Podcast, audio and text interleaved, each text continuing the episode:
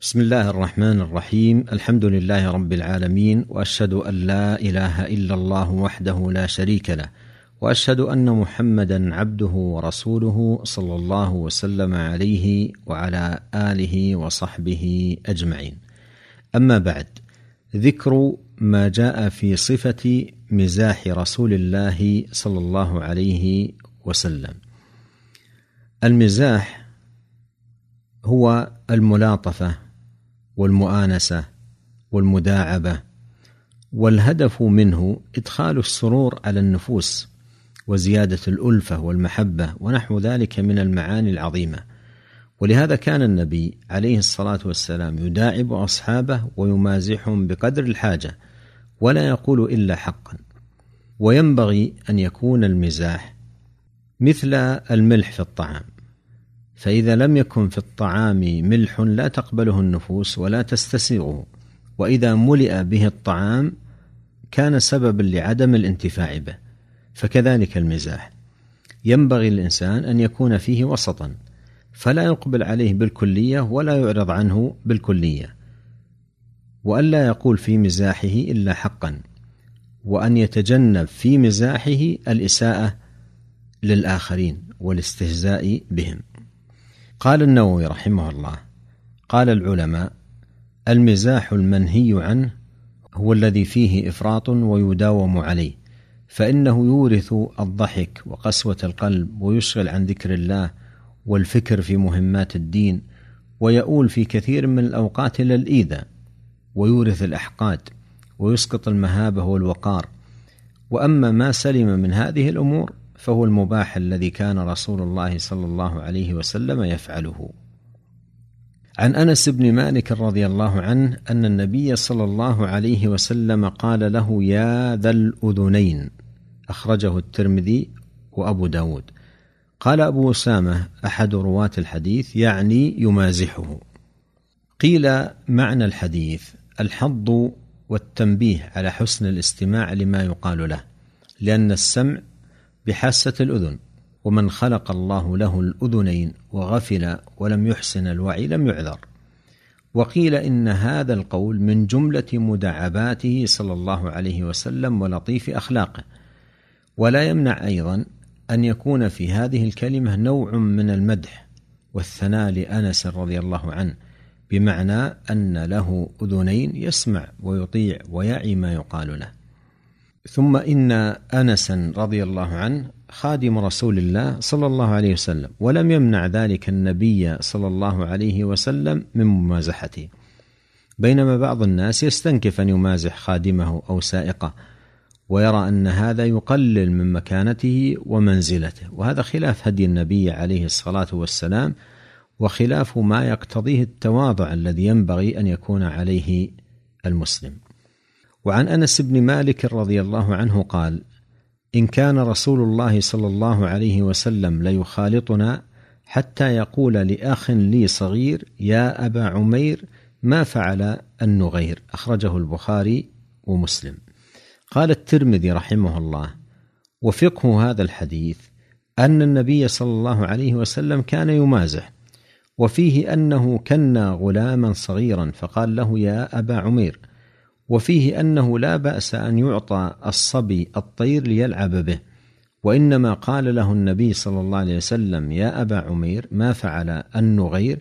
لأنه كان له نغير يلعب به فمات فحزن الغلام عليه فمازحه النبي صلى الله عليه وسلم فقال يا أبا عمير ما فعل النغير؟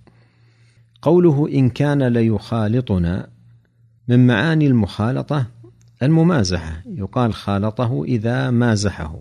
والمعنى أن النبي صلى الله عليه وسلم كان يمازحنا.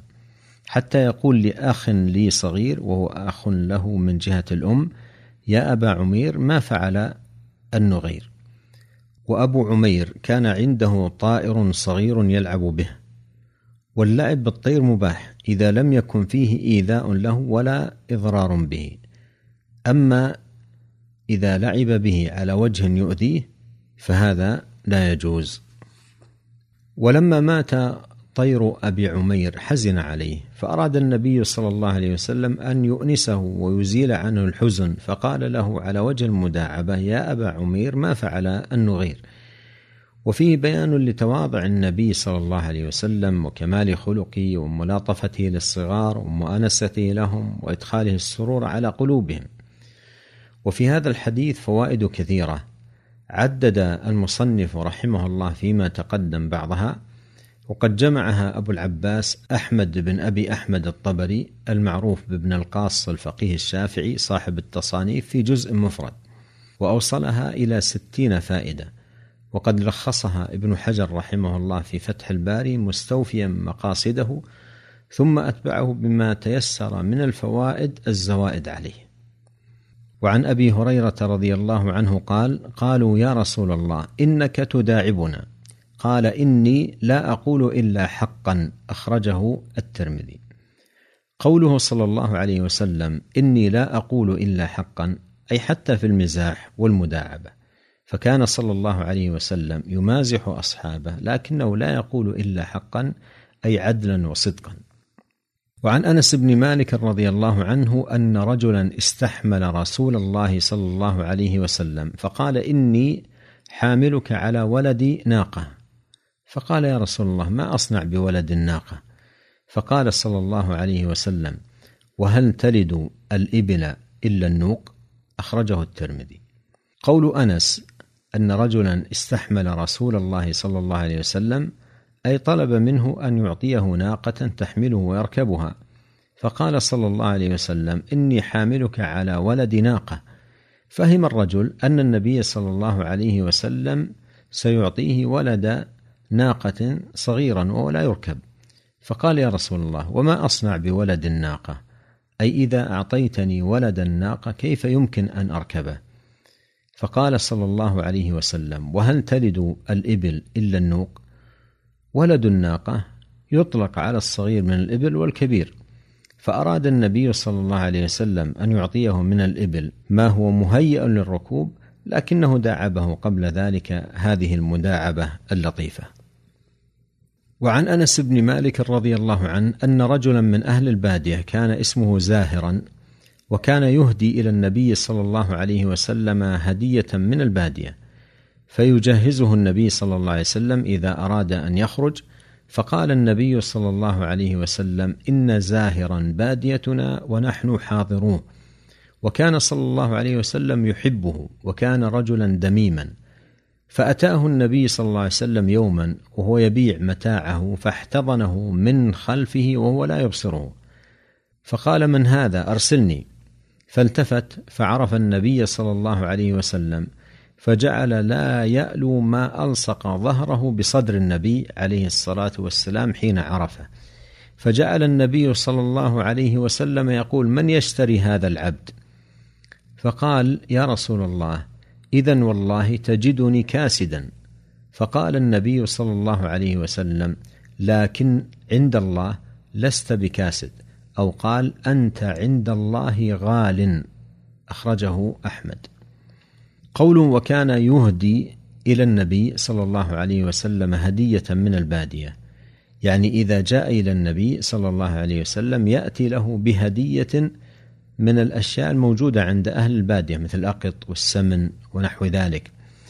قوله فيجهزه النبي صلى الله عليه وسلم إذا أراد أن يخرج أي أن النبي صلى الله عليه وسلم يكافئ الهدية بهدية أحسن منها. إذا أراد زاهر أن يخرج إلى باديته أهداه عليه الصلاة والسلام. قوله إن زاهرا باديتنا ونحن حاضروه فالذي في البادية يحتاج إلى الذي في الحاضرة والذي في الحاضرة أيضا يحتاج إلى الذي في البادية فكل يكمل الآخر بما يسر الله سبحانه وتعالى له. قوله وكان يحبه وكان رجلا دميما. يقال رجل دميم بالدال ويقال أيضا دميم بالذال. والفرق بينهما أن الدمامة تكون في الصفات الخلقية والدمامة في الصفات الخلقية فالدميم لا يلام لأنه ليس من كسبه بخلاف الذميم فهو يلام لأنه من كسبه.